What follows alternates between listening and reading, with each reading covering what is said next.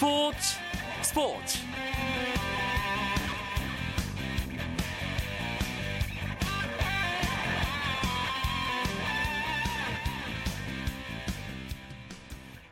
안녕하십니까 스포츠 스포츠 아나운서 이광용입니다. 잉글랜드 프리미어리그 스완지 시티 소속의 기성용 선수가 여름 이적 시장을 통해 둥지를 옮길 수도 있다는 전망이 나오고 있습니다. 기성용 선수는 지난 시즌 팀의 리그컵 우승과 정규 리그 9위의 성적에 상당히 큰 기여를 했지만 새 시즌을 앞두고 경쟁자들이 대거 영입되면서 팀 내 입지가 아주 좁아진 상황이고요. 오늘 새벽에 치러진 유로파리그 플레이오프 1차전 홈 경기에서마저 교체 명단에도 이름을 올리지 못하면서 이적설은 힘을 더 받고 있습니다. 기성용 선수의 거취는 우리 대표팀에도 영향을 미칠 수밖에 없습니다.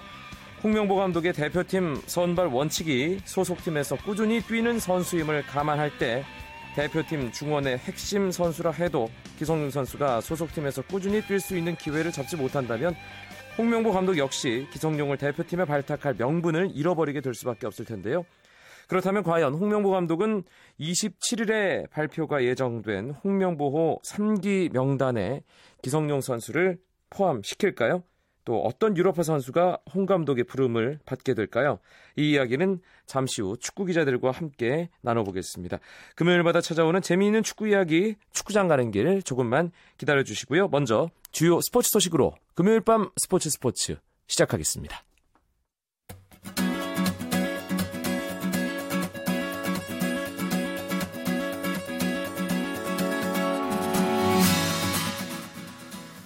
프로야구 4경기 가운데 기아와 한화의 대전 경기는 비 때문에 취소됐습니다. 3경기가 지금 치러지고 있는 상황인데요.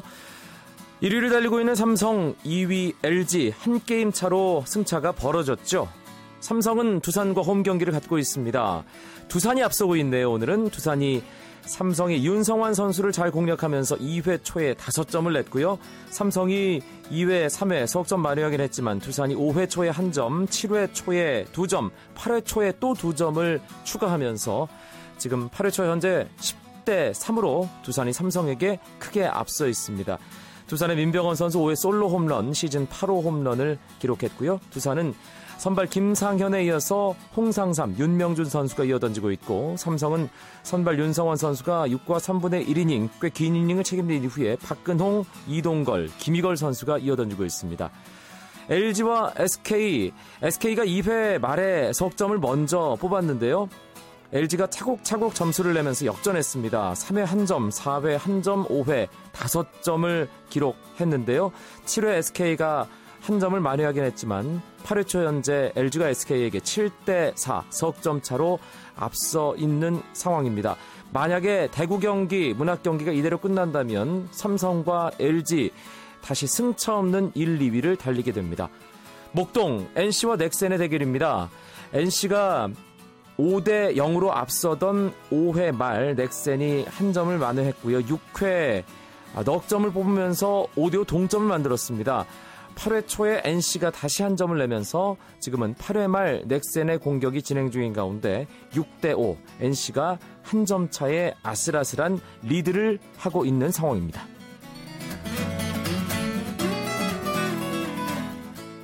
미국 프로야구 신시내티 레즈의 추신수 선수가 애리조나 다이아몬드백스와의 경기에서 1번 타자 중견수로 선발 출전해 4타수 2안타 2득점으로 맹활약했습니다.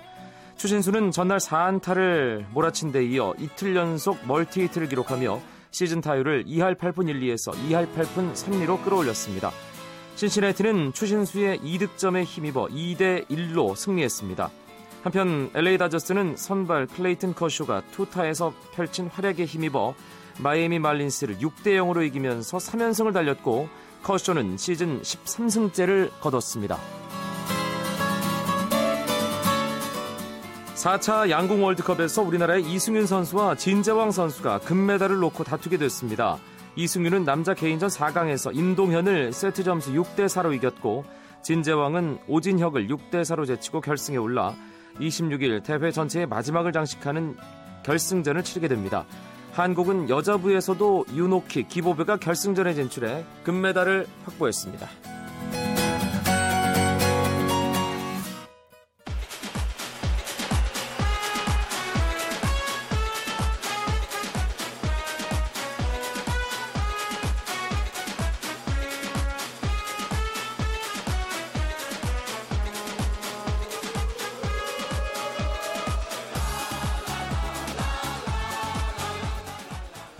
금요일마다 함께 하는 취재 기자들과의 축구 이야기, 축구장 가는 길. 오늘 이야기 손님 두 분 먼저 소개하겠습니다.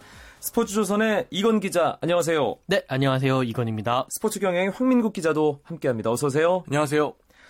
제가 서두에도 언급을 했는데, 아, 오늘 축구계 핫 이슈는 기성용 선수입니다. 예. 이적설에 휩싸였습니다. 아, 지금 수원지 시티와는 헤어지는 것이 거의 뭐 기정사실화 되고 있고요. 네. 아, 이 8월 31일 한국 시간으로 이제 9월 1일 아, 한 오후 정도가 될 것 같은데 오전에서 오후 넘어가는 시간이 될 것 같은데 어, 후속해서 뭐 이야기 나온 게 있나요, 이건 기자? 네, 일단 그 이 기성용 선수의 이적 관련 이런 소식들이 사실 이쪽 업계라고 하죠. 저희 취재진들 사이에서는 한 며칠 전부터 계속 얘기가 오가고 있었습니다. 뭐 네. 이렇게 한다더라 만다더라 이렇게 있는데 어 일단은 지금 그 여러 몇몇 팀들 뭐 썬더랜드 얘기도 있고 뭐 독일 쪽의 팀들 얘기도 있는데 기성용 선수에게 관심을 가지는 고 있는 것도 사실입니다. 그리고 특히 썬더랜드 얘기가 많이 나오고 있는 것은 어 그쪽 팀에서도 관심이 있긴 있는 부분도 있긴 하지만 그 기성용 선수의 그 이적을 담당하는 에이전트 사와 그리고 또 썬더랜드는 지동원 선수가 있지 않습니까? 지동원 선수의 그 에이전트사가 동일 에이전트사입니다. 소속사가 같다는 얘기죠. 소속사가 같다는 예. 얘기죠. 그렇기 때문에 이제 조금 더 얘기가 이제 어, 좀 더 이렇게 유려하고 수려하게 이제 빨리빨리 진행될 수 있다는 그런 이점이 있고요. 그러니까 기성용 선수와 지동원 선수 에이전트 팀이 썬더랜드와도 친분이 어느 정도 있고요. 그렇죠. 그리고 스완지 시티와도 있기 때문에 연결선이 그만큼 만... 용이하다. 네네. 뭐 그 그런 얘기가 되고 얘기하기가 상당히 쉬, 예. 쉬울 수가 있다라는 그런 부분이 있고요. 지금 그 스완지 시티 같은 경우에는 어, 그 구단 내부에 한국인 직원이 있습니다. 뭐 여러 가지 한국 관련 사업을 하고 뭐 여러 가지 그런 마케팅 업무를 하는 직원이 있는데 뭐 이 직원의 말에 따르면 어, 그 라우드럽 감독과 기성용 선수가 둘이 이제 그 말매점 끝나고 난데 만나가지고 서로 여러 가지 이야기를 했다라는 얘기도 나오고 있고요. 네. 그 이야기가 구체적으로 어떤 이야기인지는 모르겠다. 하지만 지금 구단으로서는 기성용 선수를 내보내고 싶은 마음은 없다라는 것이 우리 공식 입장이다. 라고 아. 이렇게 말은 하고 있거든요. 예. 근데 이 이적 시장이라는 것이 진짜 1시간, 2시간 만에 바뀌고 바뀌고 바뀌는 것이기 때문에 지금 섣불리 단언하기는 힘든데 어쨌든 이적은 상당히 좀 무게 무게 중심이 좀 실리고 있지 않나. 뭐 임대가 됐든 이적이 됐든 간에 팀을 좀 떠나지 않, 않겠나. 그런 지금 생각입니다. 현재 시간 8월 31일 자정까지는 뭐 어떤 일이 벌어져도 이상한 건 없는 거니까요. 그런데 2013-2014 시즌을 앞두고 스완지 시티가 미드필드 진영에 워낙 많은 선수를 영입했기 때문에 주전 경쟁이 치열할 것이다. 이런 얘기는 워낙 많았잖아요. 예, 일단 전술 변화가 가장 컸습니다. 예, 최전방 공격수 윌프레드 보니 선수를 1200만 파운드 데려왔는데요. 이 선수 살리기 위해서는 미국의 미추 선수가 밑으로 내려가야 됐고 그렇죠. 그러면서 미드필더 자리가 두 자리로 바뀌었습니다. 원래 데 구즈만이 거기서 뛰었는데 구즈만이 또 내려와야 되는 예, 예 세 자리에서 두 자리로 줄었고 예. 또 하필이면 그 자리에 또 많은 영입을 했습니다. 이 진짜 박 터진 영입인데요. 그 리버풀에서 존조 셸비 선수 데려왔고 레알 베티스 레알 베티스에서는 아예 중원 듀오 호세 카나스와 알레한드로 포수엘로 데려왔습니다. 이미 기존 선수 두 명이 있는 상황에서 여섯 명이 두 자리 놓고 싸우는 게 형국입니다. 한마디로 예.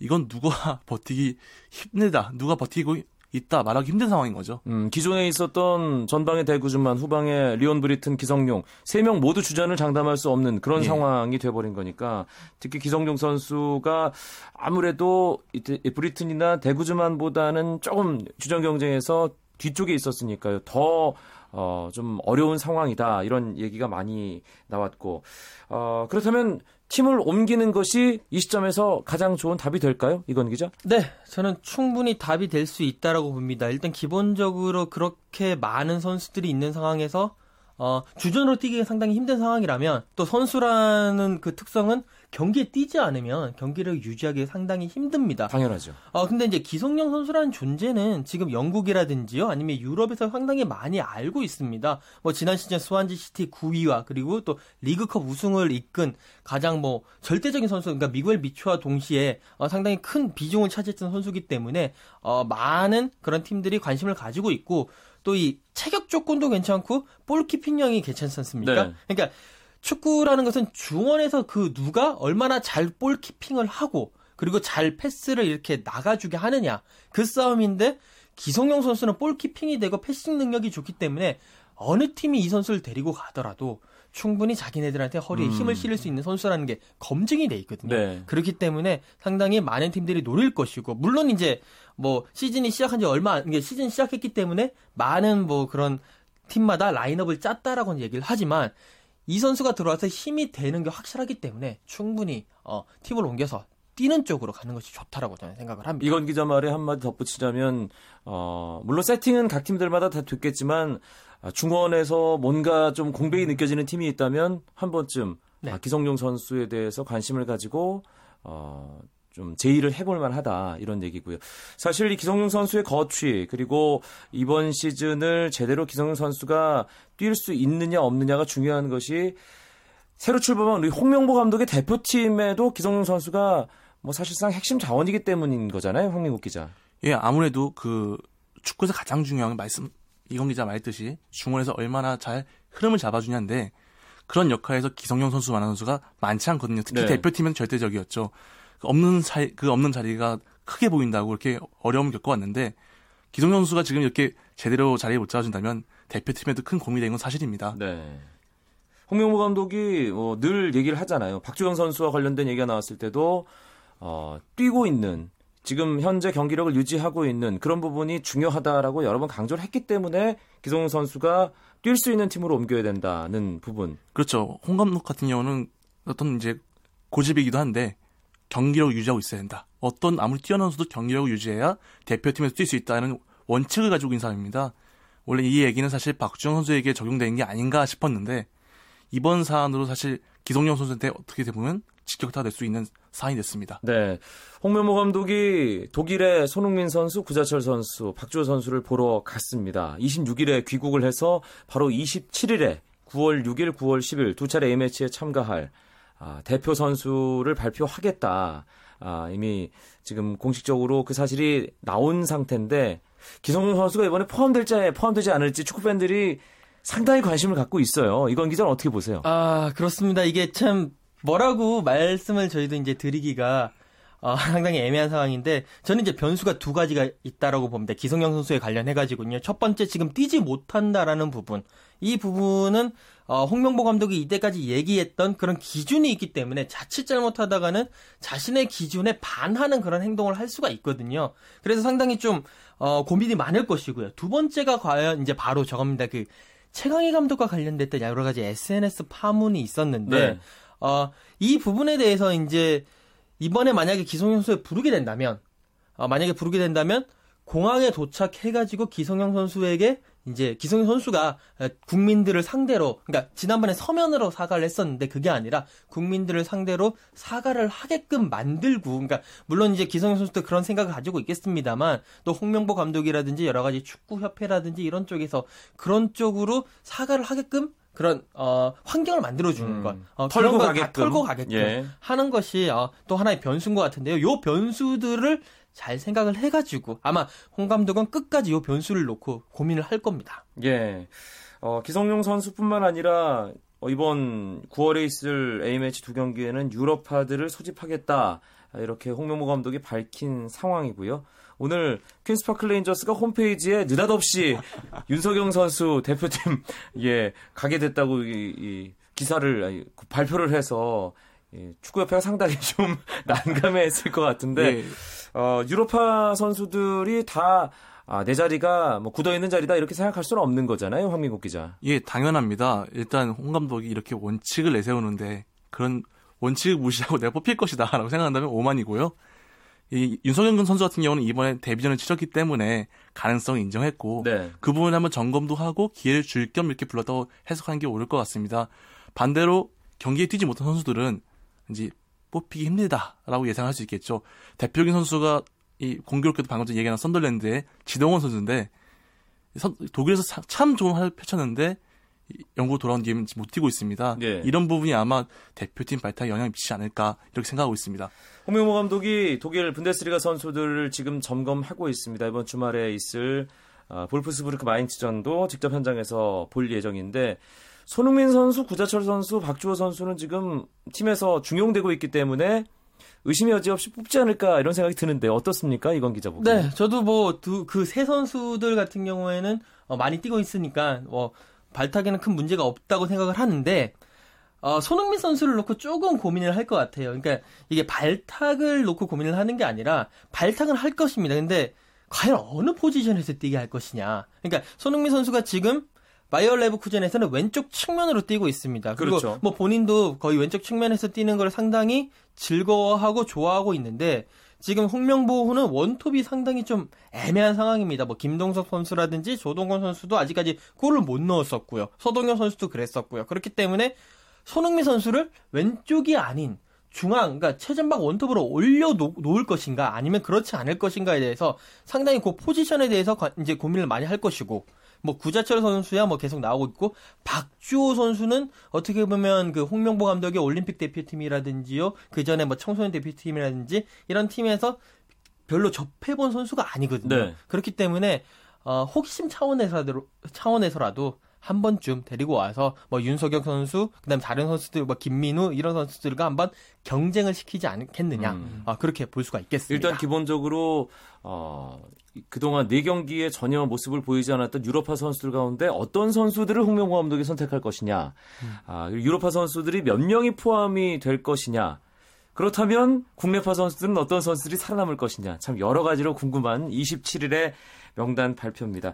그런데 크로아티아전은 진작에 뭐 발표가 됐었고 전주에서 치른다는 사실이 뒤늦게 이제 추가가 됐습니다. IT와의 A 매치는 어떤 식으로 결정이 된 건가요? 황미국 기자. 일단 굉장히 고민이 많았습니다. 이란과 일찌감치 A 매치를 확정해놓은 상태에서 갑자기 상대의 말디즈기로 바뀌, 상황이 바뀌었는데요. 이 그렇잖아도 9월 6일 경기 이 다른 나라 같은 경우는 월드컵 예선을 치르고 있을 시기거든요. 아시아 외에 다른 지역은 그렇게 바쁜 상황이기 때문에 경기를 치를 틈이 없었습니다. 네. 저희가 지금 52위인데 우리나라, 여기 우리나라 52위인데 그 랭킹 부근의 팀은 하나도 없었고요. 그리고 결국은 그 뒤에 팀들 찾아낸 상황에서 가장 고민끈을 찾은 게 말매가 아닌가. 아, IT, 가 아닌가 예. 예, 그렇게 생각하고 있습니다. 네. 알겠습니다. 금요일 밤 스포츠 스포츠 취재 기자들과 함께 나누는 축구 이야기 축구장 가는 길 듣고 계십니다. 스포츠 조선의 이건 기자, 스포츠 경향의 황민국 기자와 함께 합니다.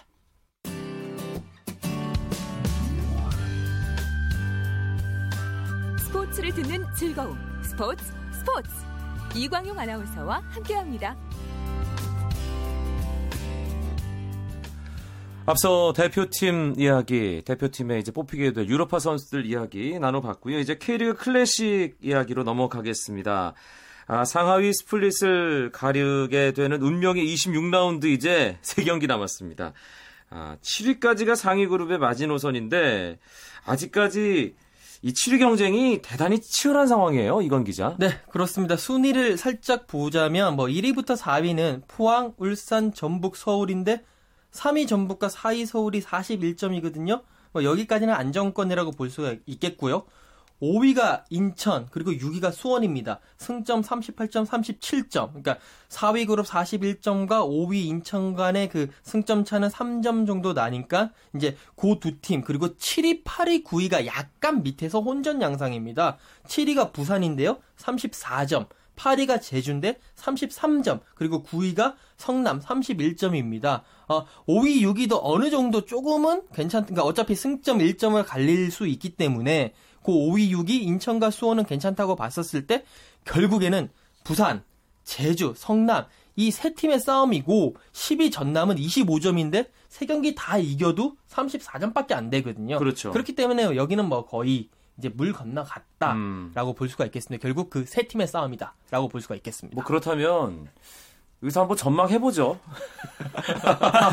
부산, 제주, 성남 세 팀 중에 일단 뭐 남은 세 경기 대진도 있고 현재 어, 팀 상황도 있고 어떻게 보세요? 황미국 기자는 누가 올라갈 거라고 보세요? 아유 참 고민스럽습니다. 이게 네. 사실은 상당히 미묘한 문제입니다. 각 팀의 운명이 걸린 문제이기 때문에 대답하기가 쉽지는 않습니다. 일단 말씀을 드리자면 전 부산을 예상하고 있습니다. 지금 7위에 있는. 예. 인천과 제주, 포항 등 만만치 않은 상대들만 남았는데요. 근데 그래도 다른 팀들보단 승점 1점이 앞서 있습니다. 이 승점 1점 싸움 상황에서 1점이 앞서 있다는 건 굉장히 중요한 메리트고요. 그리고 28일 제주와 맞대결만 이긴다면 사실상 확정할 수 있다는 점에서 점수를 주고 싶습니다. 특히 이 윤송희 감독의 그 능력을 믿고 있는데요.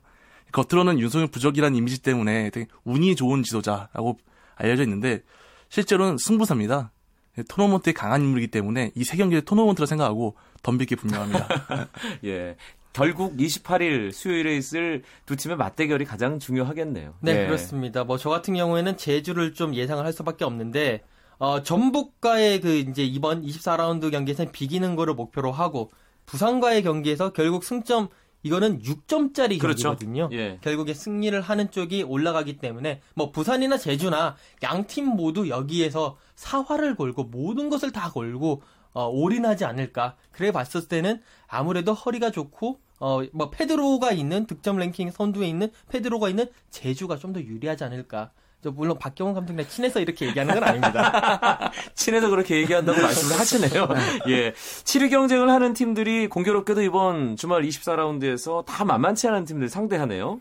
예. 대진만 따지면 그래도 제주가 유리하지 않을까 싶습니다. 일단 예. 전북이 쉬운 상대는 아닌데요. 물론 이제 여러 가지 징크스도 있고요. 근데 그 다음 상대들이 좀 쉽게 건너갈 수 있는, 뭐 물론 부산은 어렵습니다만 마지막 상대가 대전이다 보니까 예. 좀 무난하게 풀어갈 것 같습니다. 그러나 제주와 약간 좀 징크스를 얘기하자면 굉장히 좀 피곤한 게 있는데요.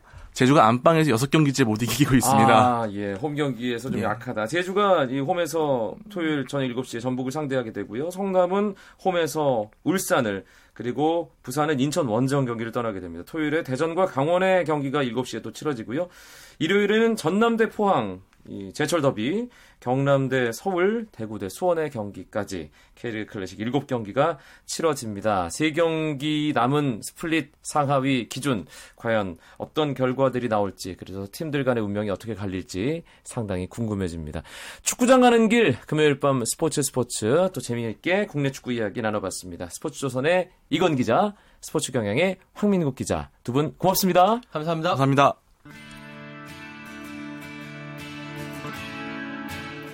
내일은 9시 20분부터 최시중 아나운서와 함께 하실 수 있고요. 저는 월요일 밤에 다시 찾아뵙겠습니다. 아나운서 이광중이었습니다. 멋진 금요일 밤 보내십시오. 고맙습니다. 스포츠 스포츠